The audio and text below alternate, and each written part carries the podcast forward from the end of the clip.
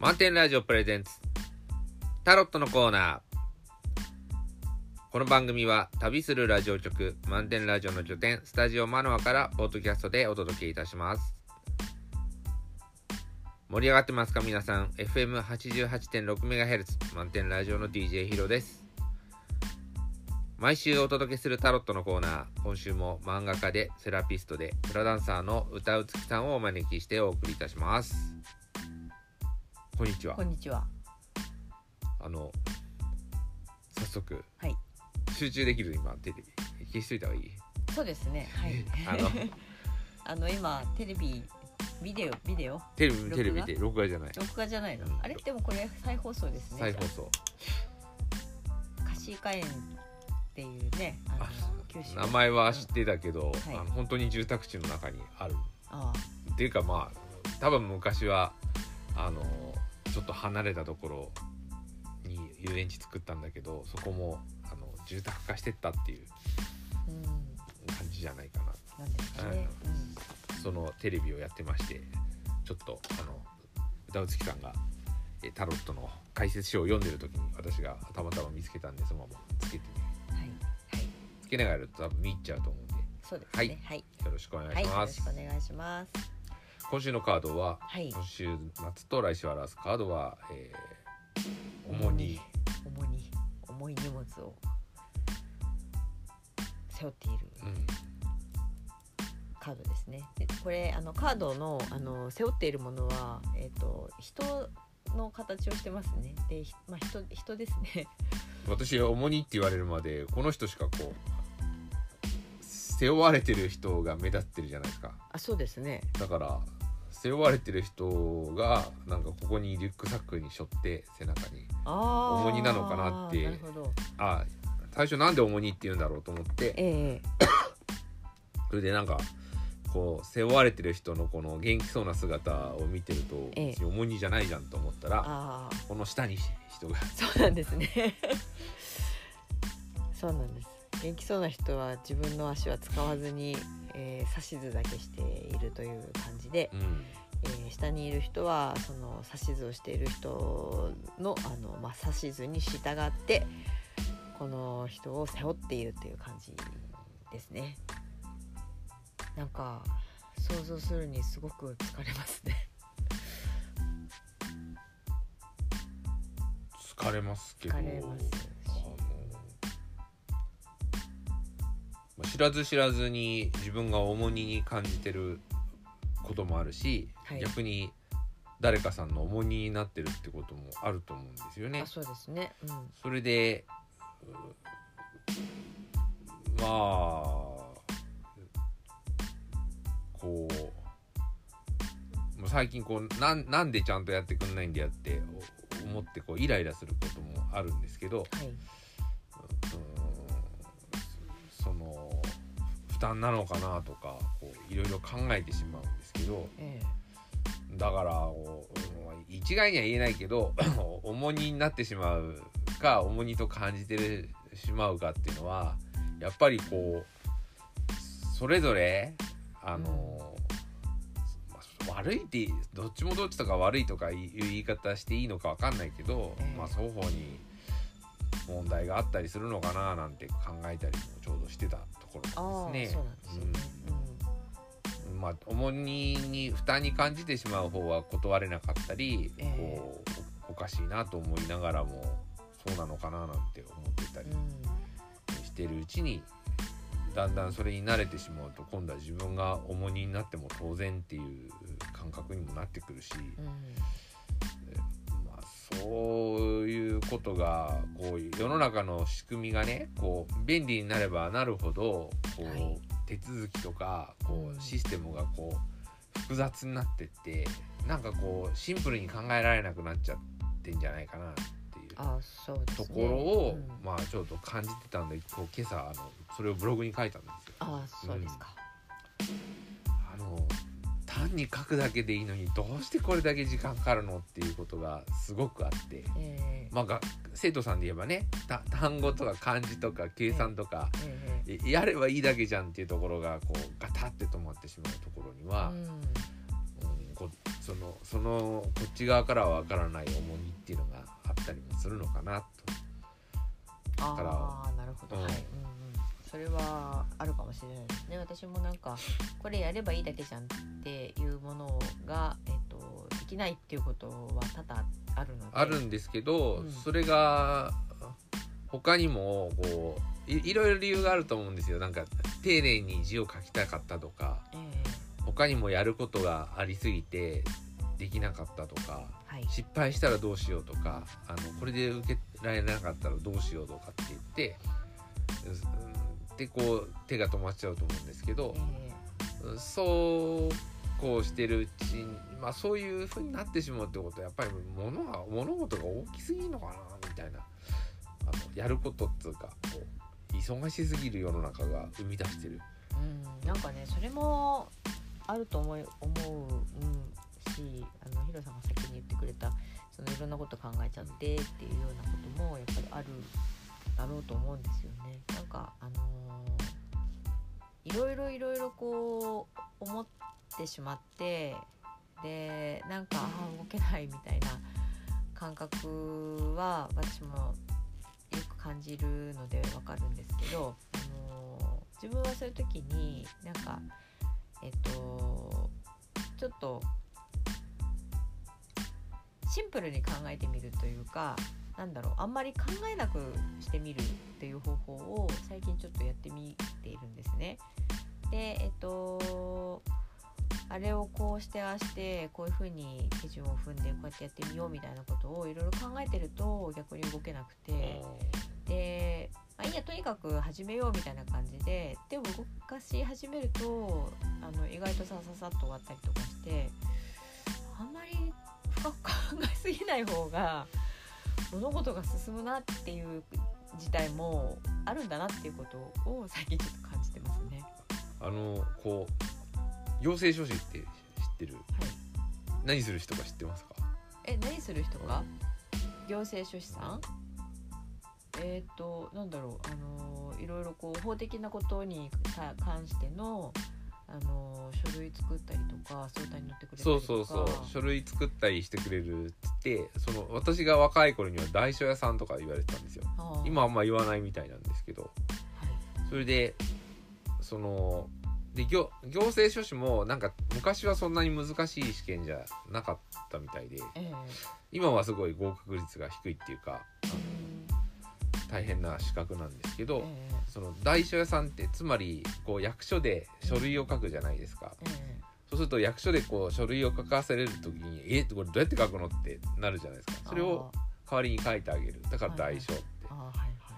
で私はその大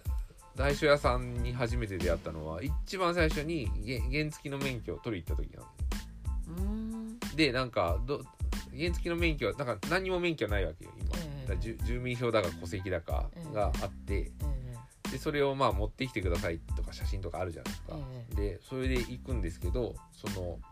運転免許試験場にバスを降りると、ええなんかずらーっとこう客引きしてるんですね。えはあ。それが大師屋さんで「もうえうち来てうち来て」とかって言って。で多分うんいくらか分かんないけど、まあ、当時1,000円か1,500円ぐらいをあのわ渡すと、ええ。そのその免許試験場でこう免許を申請する書類を作ってくれるんですね。でちゃんとタイプ？ええ。今はワープロ当たり前ですけど、えちゃんとこうあの活字で印字されたえ書類を。えでまあ提出するだからもう頼んでものの5分か、うん。うん、その場でやるんですか？その場でやるんですその場で。タイピング持ってきてるんですか、タイピングっていうかなんか活字のなんかねワープロじゃなかったねあのあ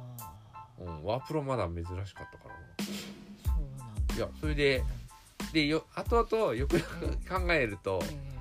まあお金払いましたけどあこれこうやればいいんだったらええ自分でもできるなっえうん。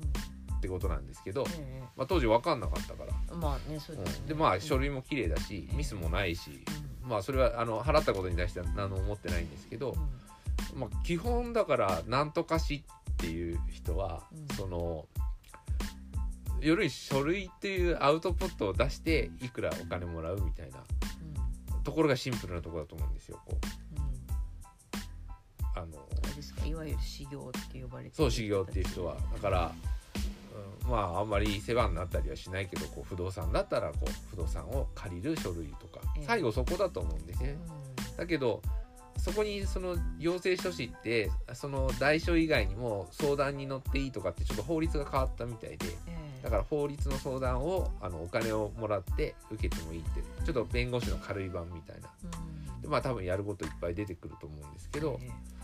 だから税理士さんだったら確定申告をちゃんと終わらせるとかだからそういう税こうやったら税がいいですよとかこうアドバイスとかあると思うんですえけど、そういう個々の相談に乗ってると相手の言うこともいっぱい聞かなくちゃいけないから、うん。でそれで考えたりとかって言うんだけど結局のところはうん。書類を出すってこと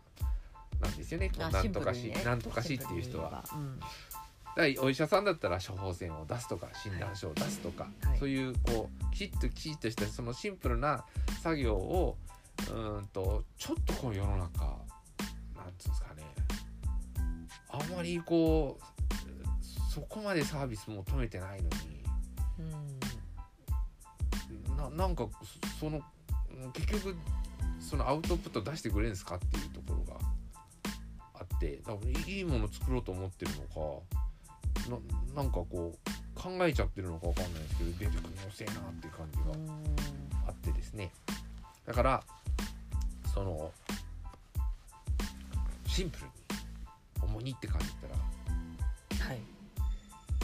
そうなんかシンプルに立ち返るっていうところに。ところはねあの私も それはすごい効果あるなと思います、うん。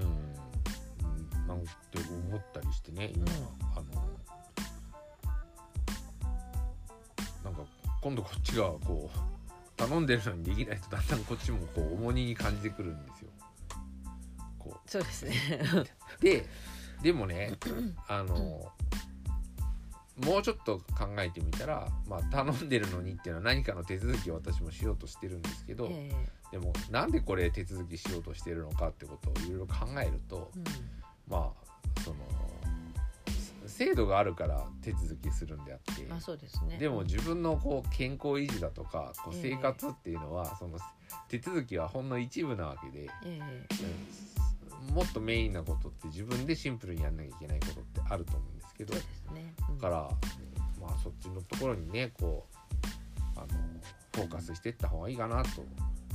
だからこう仕組みの中の何かを使って何かをやろうっていうことにとらわれすぎちゃうとうん。結局自分自身が重荷に感じてっちゃう。でうん。それに私がこうダダをこねればこねるほど相手にとって自分が重荷になっちゃう。うん。なんてことを考えましてね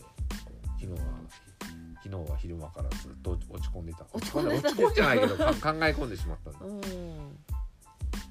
え込んでしまって。ねでもなんかそれやると本来やんなきゃいけないこともできなくなっちゃうし。そうですね。それ考え始めるとねなんかこうなんだろう。相手の気持ちやこうそういう心の動きみたいなことまでねあのこう思いを巡らせて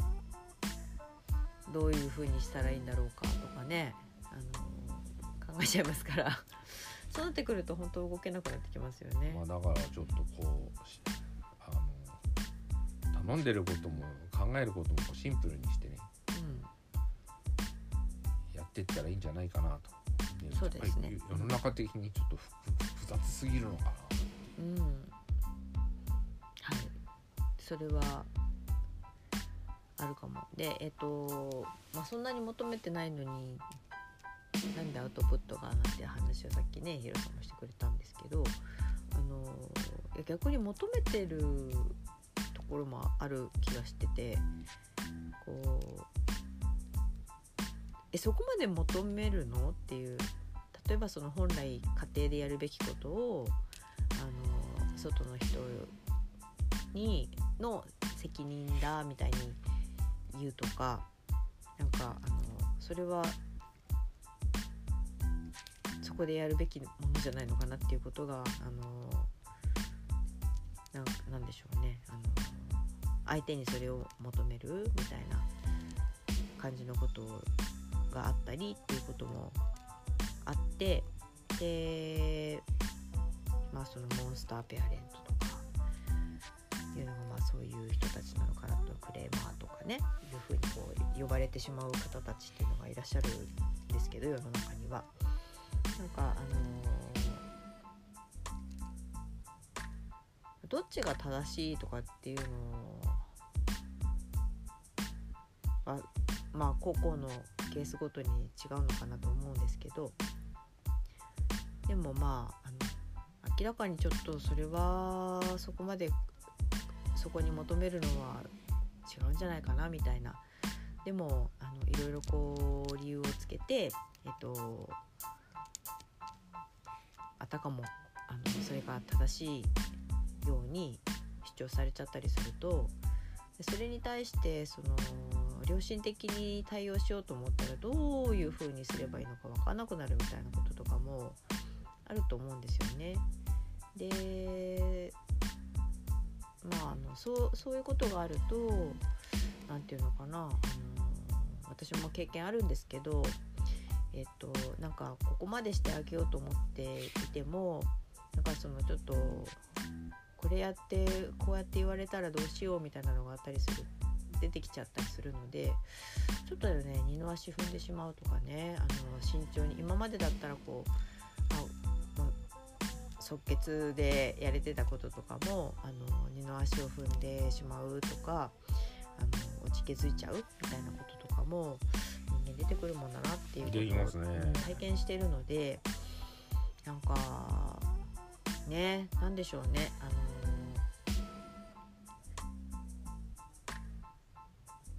求めすぎてもいけないし、まあ、そこはなんでしょうねこう、まあ、専門家として出すべきものはきちっと出すっていうところは必要だけど、まあ、結構線引きもあの大事なのかなあそうですね。そうなりますよ。だからこう多分あのすぐに対応できることと考えなきゃいけないことってあると思うんですけど。そうですね、うん。だからそこをまああの互いはっきりさせるっていうことがあるんですけど、ええ。どうしても専門家の方が知識が多いんで、こうギャップがあるんですね。こうそうですね、うん同じ、えー言葉を使ってても理解が全然違うんで、うん。そこをまず合わせてなきゃいけないんですがうん。その合わせてあげるっていうことが専門家の仕事なのかっていうところがあってうん。それはあの違うんですね。だってそこを教育ししなければだから専門家の土俵までこう上がってきてもらわないといけないんですけどうん。うんそこまでこう相手まで降りてったら多分もう仕事にならない。そそれにそれでもこう取りに行くっていうのはやっぱりこう売り上げ取ろうとかうんいうふうなところがあるからやっぱそこ見直した方がいいんじゃないかなと。うん。結局その分からない人に分かるように説明するっていうのは行政の仕事なんでそうですか？そうです。だからこう、あのき昨日もですねこうあ,、まあ、ある制度についてええ。こうあの公務員の説明が分からないってえななったんですけど、うん。あの私はおっしゃってることが分かりませんって。うん。あの言葉は入ってくるけどちょっと難しくて分かりませんっうん。て言ったらあの分かるように説明する。なんか教育されてるんですかね？わ分かるようにまで説明しなければならないとうん。そうなんだ？そうです。それは行政。行政。あー。っていうか、うん。あの多分公務員っていうのは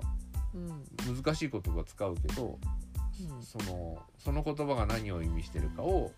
あのうん。国民に説明しなければならない。あまあそれはあいやそうですね。それはそうですね。あのそこでねわかうん。んわかんねえんだよっていうかこうお怒っちゃったらダメですよ。だから、うん。ここまで分かってるんだけどこれはどういうことですかってこういうふうに聞けばそれはちゃんと教えるのが義義務なんじゃないですかね。だから役所の作ってる言葉は難しい難しいって言ってええ。放り投げてもいけないんですよ。まあそうですよね。うん。だからどこ分からないんだったら何が分からないのかっていうことをしつこくやっていかないと結局その会話にならないじゃないですか。うん。で法律って難しいじゃないですか。そうですね文言がね。でなんでこんな難しい言葉使うんだよとかうん。言うかもしれないですけどじゃああなたルール作ってくださいって万人が納得するルール作ってくださいって言うとあの作ってみれば分かるんですけど難しい言葉になって。そうですねうん。難しい言葉だし、あのうん、口語で書くこともできるんですけど、ええ。そしたらすっごい長い文章になるあまあそれもそうですね。あの法律の文章を分かりやすくあのうん。小学生にも分かるようにあの言葉難しい言葉使わないでこうん。う説明していくと、た大変なんですよね。割り算のこうこうやってなんかふにゃっていうのがあるじゃないですか、はい。あれ言葉で説明できないでしょ。どああ。どうしてこれが割れるんですかとか。そうですね。そうするとこう教科算のやつそう機械的うにん。教科書みたいなこう難しいなんかこう無味乾燥的な文章になるんですよ。だ結局こう塾の先生っていうのはみ見せ見せながらええ。手でこうやってやり方だけ教えてるんですよ。うんこういうふうにやれば割れるよみたいな。うん。でもそれが何たるかっていうことはそれは教えるのは大変なんで。どうしてこれで掛け算になるんですか？計算機でやったらほら答え同じじゃんだからやり方だけ説明してるんですけどあれがなんで掛け算なのかっていう説明するともうすっごい大変。うんでもそれね説明しないとダメですよね。説明できないとダメですよね。でその説明にこう時間を割くという作戦もあるけど、まあ、結局のところかけられればいいっていうところに落ち着くと、まあ、やり方覚えちゃった方がいいんじゃないかっていう話になるんですけどね。だからこうあの多分だからす すごいこう今すごくこうやらなきゃいけないことがこうたくさんあって。えでもでも最終的に何しないと進まないのかなっていうところを考えた時にやえうん。っぱりこうシンプルにものを考えてそうですね。そう。なんかシンプルにものをこう考えるっていうのもあのー訓練しないとなかなか難しいところではあると思うんですけどでもあのーやってみないと訓練にもならないのでこう最初からはできないかもしれなくてもやってみるのがいいと思うんですよね。でそうするとそのこうえっとやってみるとポイントがねあの分かってくるのでこことこことこの3つを押さえればいいんだなみたいなのが分かればそのこういろいろそこにこう付随する説明とかあの言い回しとかそういうのはまあ取っ払ってあのこれとこれとこれだけあればいいんだねっていうことがこう分かればね理解もあのしやすかったりとかあのやることがはっきりしてたりとかなんかこうもやっとしたのがこう晴れたりとかいうことはあるのかなと思いますのでね。この重荷のカードが出たってことはどどういうこと言ってるんですかどういうことなんでしょうねなんかあのーえっとこのカードの場合はそのこう自分の意思っていうのがない状態っていうのを表しているカードでもあるんですね。でこう自分があのどこを目指したいのかとか何をしたいのかとかなんかそういうのをあのこの上に乗っかって指図してる人の言うことばっかりを聞いてるので見失っちゃってるんですよ自分の中の声を。だから、えっと、その周りからあのあやった方がいいんじゃないかこっちがいいんじゃないかこうすこうすべきでしょうみたいなことをこうバーッとこう言われたりするとなんかそれその声に従ってなんか動動いているみたいなことがあるかもしれないっていうカードだと思うんですね。だから、えっと周りからの声にあの翻弄されてこう本来自分が何をあの楽しいと感じているのかとかどうしたいと思ってるのかとかっていうことをその忘れちゃってるかもしれないからあのちょっと今一度あの自分の気持ちをこう聞いてみましょうみたいなことだと思うんですよ。あそれまさにぴったしでそのやっぱ私コロナでちょっと後遺症で苦しんでるじゃないですか、そうでするとあのいいろんな支援サービスがあるんですよ。うん、え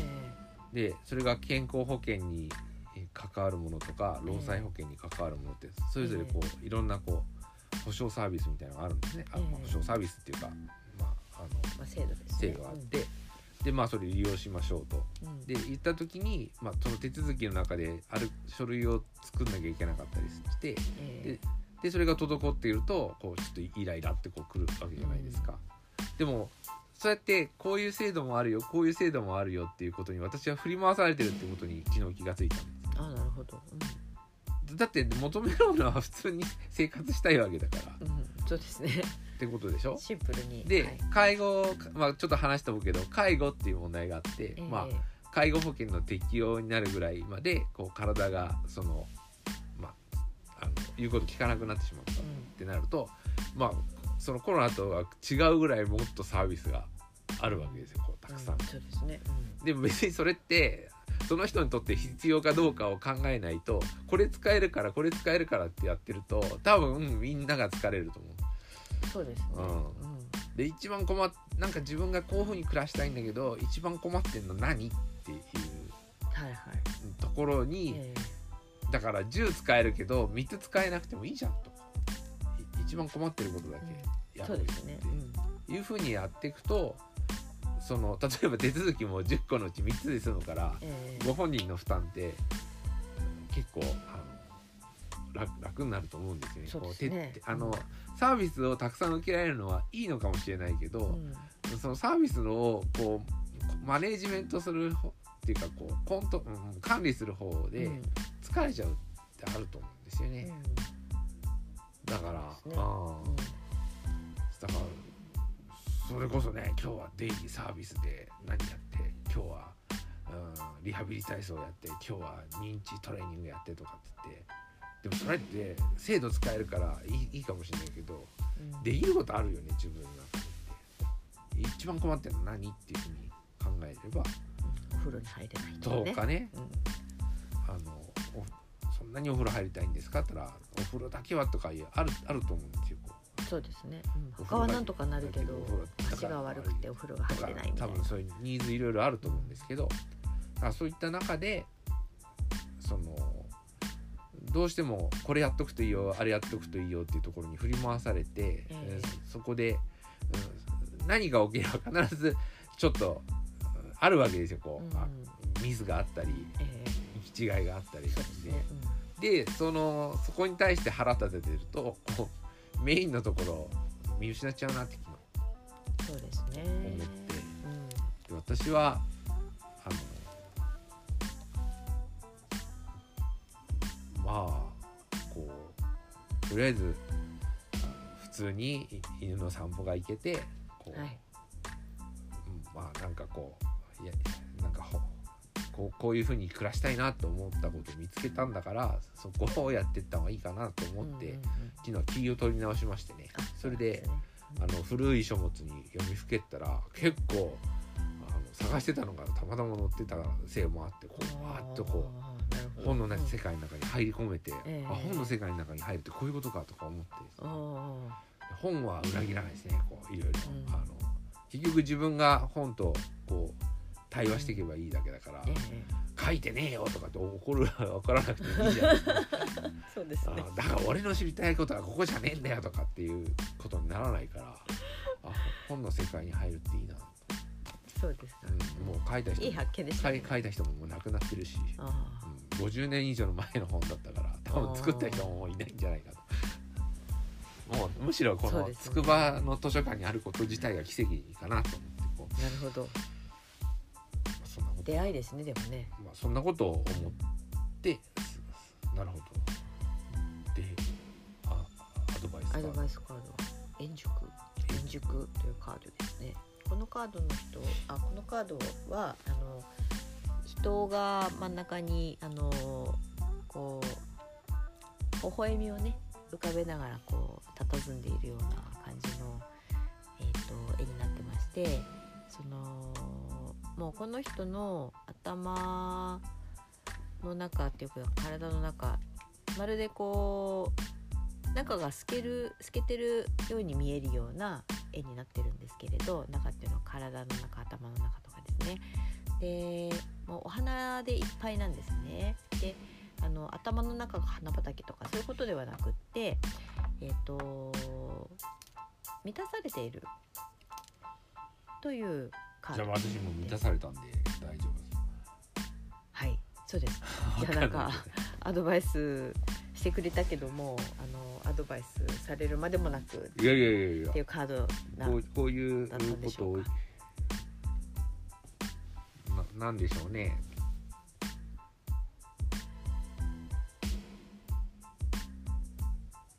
ななんだろう。さっきみたいにこうなんかメメメインのこう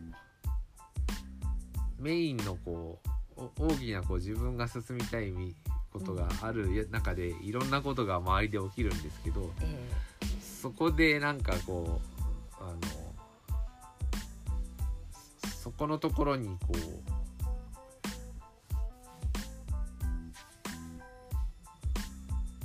うななんだろうこ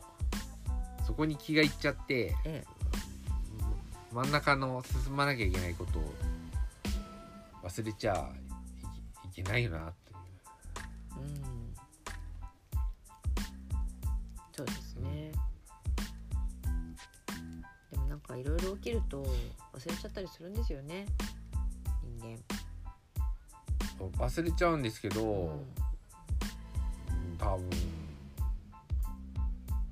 ねえそこは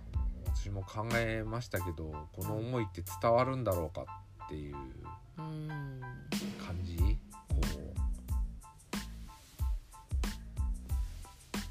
うななんつったらいいのかな？例えば例えばこうササラリーマンはい。のところだと、まあこここに権限っていうものが私にもあってええ。だからそれは認めないよっていうちょっと脅しみたいなのがあるんですよ。反抗せませんとかあって。あっていうことで、ええ。こう相手をこうちゃんとやってもらうっていうことがあるんですけど、ええ。本来それでいいのかなってこともこう考えたんですね。だからちょ,、うん。ちょっと例えばこうグズグズしてるんだったらもう頼まないとかっていうちょっと脅しみたいなのあるじゃないですか。うん。でじゃじゃあやりますって言ってでもそれで人ややるかなとか思ったりもするんですねこう。うん多分間に合わせないと、まあ、お仕事だったらこうおあのお金がもらえないってなったら人をやると思うんですけどそうですね、うん。そおじゃあおお金だけがモチベーションなんですかっていうお金が発生しないような頼み事はあのあだから多分お金は払ってるんだけど例えばこう急いでるのにえー一日急いでるって言ってもこうどれぐらい急いでるか分かんないじゃないですか。うん。うん明日までと3日後でまた違うわけじゃないですか、うん。だから急いでるっつっても3日でいいんでしょとか思っててもこっちは明日とか思ってると違うじゃないですか。だからで明日に来ないんだったら契約破棄とかっていうふうにえーすることもできるんだけどでも今そういうのがななくて自主的に急いでくださいっていうのを伝えるにはどうしたらいいかってことを考えるとえそこにしゃかりきになるのもいいんだろうかとかどうしたらこうそれでもこう前向きになってくるにはどうしたらいいんだろうかとかちょっと考えましてね、えうん、でもでも結局気持ちがこういう満たされてる気持ちでやっていくことが一番いいんじゃないかな。ああなるほどね、うん、そうですね。あそのモンスターが生まれるっていう人のこう余裕のなさっていうこにまずあってでそのモンスターを受け入れざるを得ないっていう余裕のなさっていうのもうん。おお互いあってこれがこう社会の中のこうギスギス感を生み出してんじゃないかなってそうですね。それはある気がしちゃいますね。なんかうーんと前ババランスのことをねあの話が出たかと思うんですけどそのバランスってやっぱりそのそうこういうところでも大事でその求めることとその自分でやることのバランスとかなんかそれも結構大事だと思うんですね。で、えっと、求めるものと自分でやること、えっと、供給する側であればあのどこまでやってあげるのか、えっと、逆にどこまで自分でやってもらうのかっていうバランス。えっと、求める側はやってもらうと自分でやることのバランスですけどやってあげる側とになるとえっと、やってあげることと自分でやってもらうことのバランスっていう風にこう立場がね逆転すると変わるわけなんですけれどもこれはあのお互いにどっちも大事だと思うんです。だからあのえっと例えばこれをってほしいというところをすごくたくさん求めたとしてこうやってあげる側があのいいですよそれでじゃあやりましょうって引き受けてくれればそれで OK なのかっていうとそれちょっと違うんじゃないかなと思うんですね。あのお互いにそれであのえっ、ー、と納得して OK してればいいんじゃないかっていうのはあの一時的には成立すると思うんですけど長い目で見た時になんか崩れてきてしまうバランスを崩してしまう可能性っていうのがあってでその時にその支えきれなくなってしまうとかいうことも起きる可能性っていうのがあってだからその長い目で見た時にそのやっぱりこう適切なバランスを保っていくっていうのは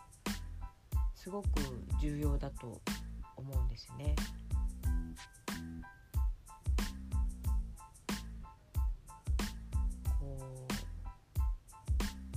例えば車とかでも、あの、右側だけになんかこうすごい重たい荷物を乗っけて左側はそんなにないとかってなると、えっと、多分こう右側のタイヤへの負荷が結構かかるようになっちゃうと思うんですよね。でそうするとそのこうちょっとはいいかもしれないけどあのそれをずっと続けていくとその右側だけダメになるとか、あのいうことになると思うのであの結果的にちょっと早く潰れてしまうとかいうことになりかねないような気がしますので、うん、なんかそのバランス感覚っていうのがとても大事になるのかなというのは思いますね。で、えっと、そのこうバランス感覚をこう維持しようとする時に、あのやっぱりこの円熟の方みたいにそのこうなんか満たされているっていう感覚を持ってるっていうのがこのこうバランスを、えっと、取りやすくするっていうのはある気がするんですよね。なので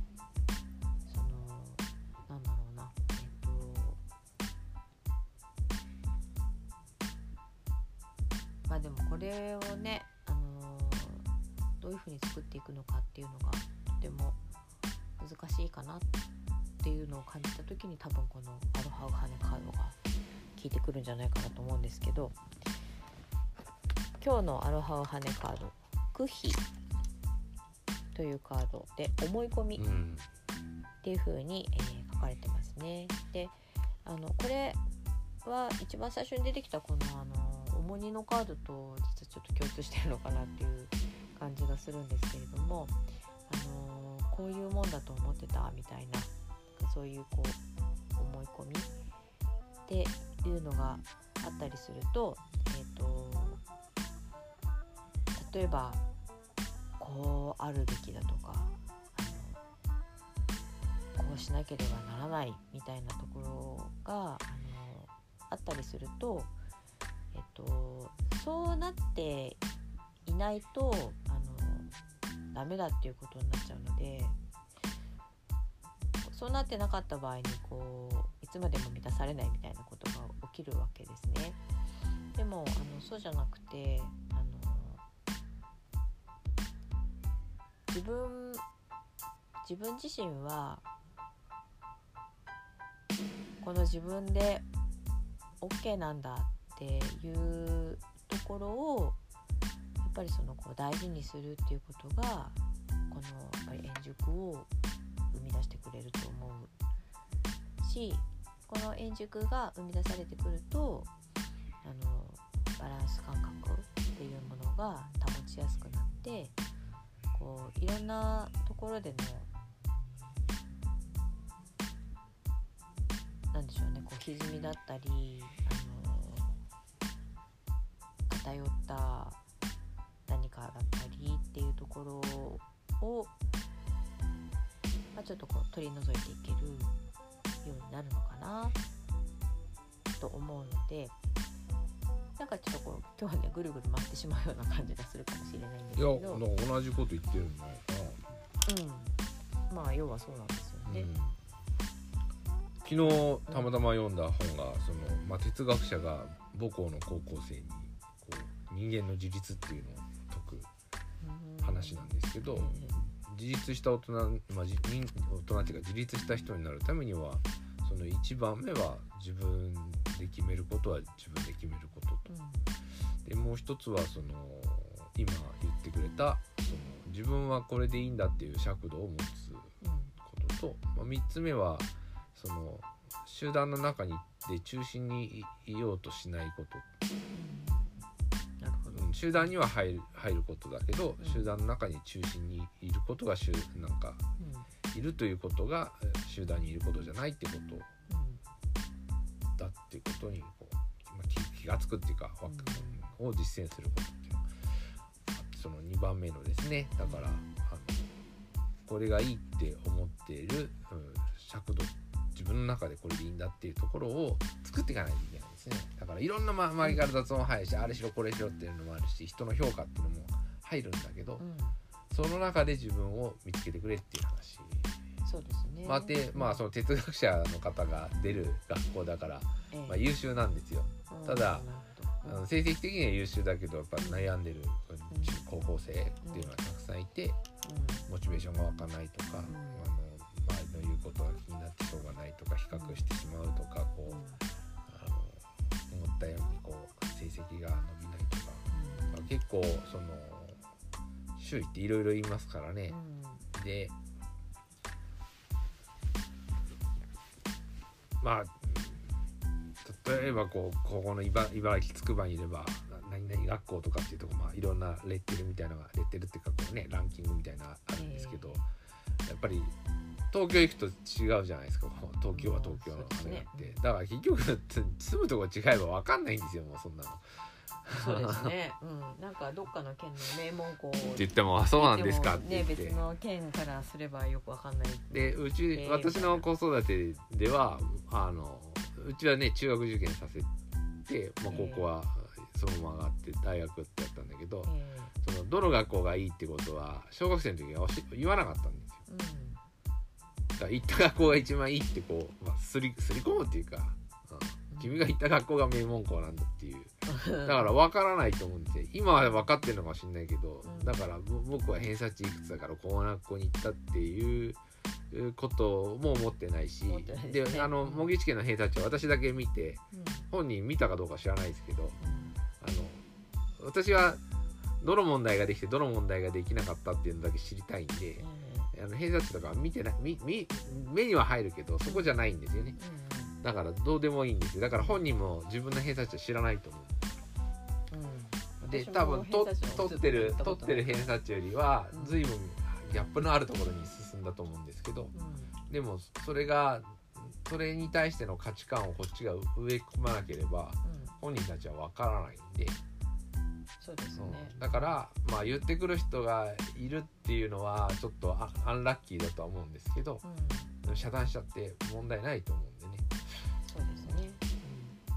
だからそうやっていう雑音に振り回されちゃうとそのさっき言った2番目の自分の価値観っていうか自分がいいと思ってるのこれでいいんだっていうところがやっぱりうん。作れない。んで、そうなんですよね。でそこがやっぱりあの大事なんだっていうことを多分今日はこの3枚は同じことをうん言っているカードだなと思いますね。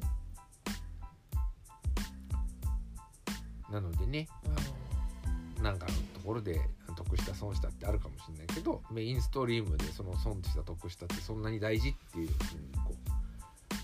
う思って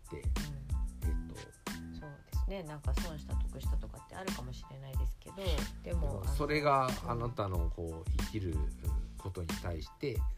その非常に大変なあことをし示すのあの影響を与えるのかどうかっていううん。ところでこ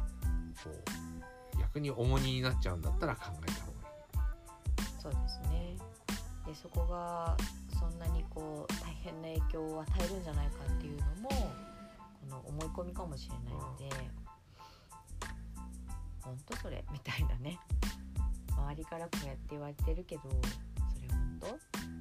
当でそれをあの信じたところでその自分にとってそれってどうなんだろう？自分にとってそれは幸せなこと？っていうのはそのこう考えて結論を出すわけじゃなくの感じてあこうこれいいそうですねな考えるとねい自分に言い聞かせちゃうから。そう言い聞かせちゃったり。感じることが大事ですね、うん、言い聞かせちゃったり。結局そのなんていうのかなあのあまりえっ、と反感買う言い方かもしれないんですけどいろんなことを言う人っていうのはあの成功した人だったりとかすることが結構あるんじゃないかと思うんですね。その成功例があるからその成功例に振り回されるっていうことがあるんじゃないかと思うんです。だからその成功例は成功例で確かにいいかもしれないけどあのそれは一つの例であってそうですよ。アスリートのその後とか調べたら大体どうなるか。あの人は今とか私読んでるの大好きなんで見れば分かりますよ。それはどうかと思いますけどまああのーななんでしょうね。えっ、と成功した人が言うことだからあのそれが絶対に正しいことでそれが万人にあの通用するものであるというわけではないっていうことなんですよ。だからあのそれは一つの参考にするのはいいかもしれないけどあのぜひ、えー、とそれを参考にする時には自分用にカスタマイズして あの参考にした方がいいと思うんですね。で自分用にカスタマイズするっていうことはやっぱりその自分はあのどういう人間なんだっていうこと自分は何をすると楽しいんだろうっていうことを感じるっていうことがあのとても大事だと思うのでなんかそのこうそれをねぜひねあの感じていただけるとあのいいのかなというはい、思います。はいありがとうございました、はい、ありがとうございました。